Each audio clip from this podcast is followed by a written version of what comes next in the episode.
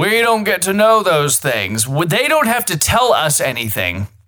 The government of the USSA doesn't have to tell us anything, and their contempt for us was on full display also yesterday when President Biden's national security advisor, Jake Sullivan, argued that, you know what, it's really not necessary to get FISA warrants anymore, Foreign Intelligence Surveillance Act, FISA warrants when spying on American citizens. Like, that's just something that we don't want to do anymore.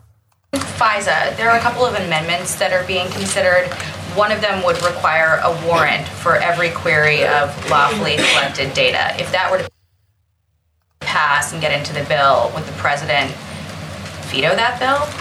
Uh, so I'm not in a position to stand here today and make veto threats on behalf of the president. Those are, are um, you know, decisions for him to make. What I will tell you is that we do not believe that that serves the national security interests of the United States. And in fact, today I will be making that case to a number of members uh, that the warrant requirement, as conceived, is not the best way actually to ensure the protection of the personal privacy of Americans. There are a number of other elements of the bill that we have supported that would reform and update FISA to protect the civil liberties of Americans, but a warrant requirement from our perspective would go too far in undermining the very purpose of FISA, and frankly, it would put victims at risk.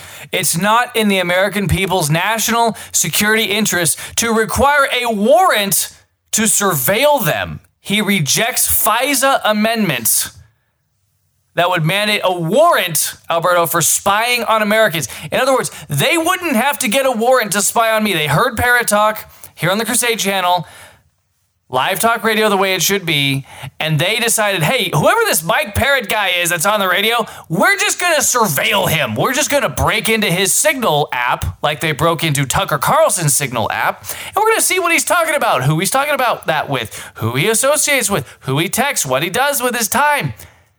This guy, Sullivan, said that it is not in the interest of the American people who are to, to not be spied on without a court warrant. That's what this man is arguing out in the public. Tell me again why we have to listen to these people, why their authority is legitimate, why we do, why we don't hold them in absolute contempt. Well, we, and the, the only thing that we can do is lean lean against it. I mean, honestly, it's it's uh it's a perennial problem in Americanism that we that we just say, oh, it's a, it's our freedom of speech, versus just saying, no, we have to respect the rights of God. We have a duty to respect the rights of God, and so therefore, look, if you're going to be spying on my, I, then actually I put an, an RTC bumper sticker on my truck. Not even hiding it. I don't even go to the SSPX, where they were spying uh, Catholics. But look, if you and and this is also always the the the dichotomy that we find ourselves in when they had the Latin mass in the Capitol the spokesman for that was saying well this is just to prove that we are not dangerous and that we are and that, and that we are just perfectly compatible with whatever American beliefs that we have well of course we are not dangerous in the in the sense that the parade shooters are dangerous but we should be a danger to a diabolic, satanic system of government that does not represent the people of the United States and of, and of its states. That the founders of such governments made a communist document that got, got rid of the states and said, We the people.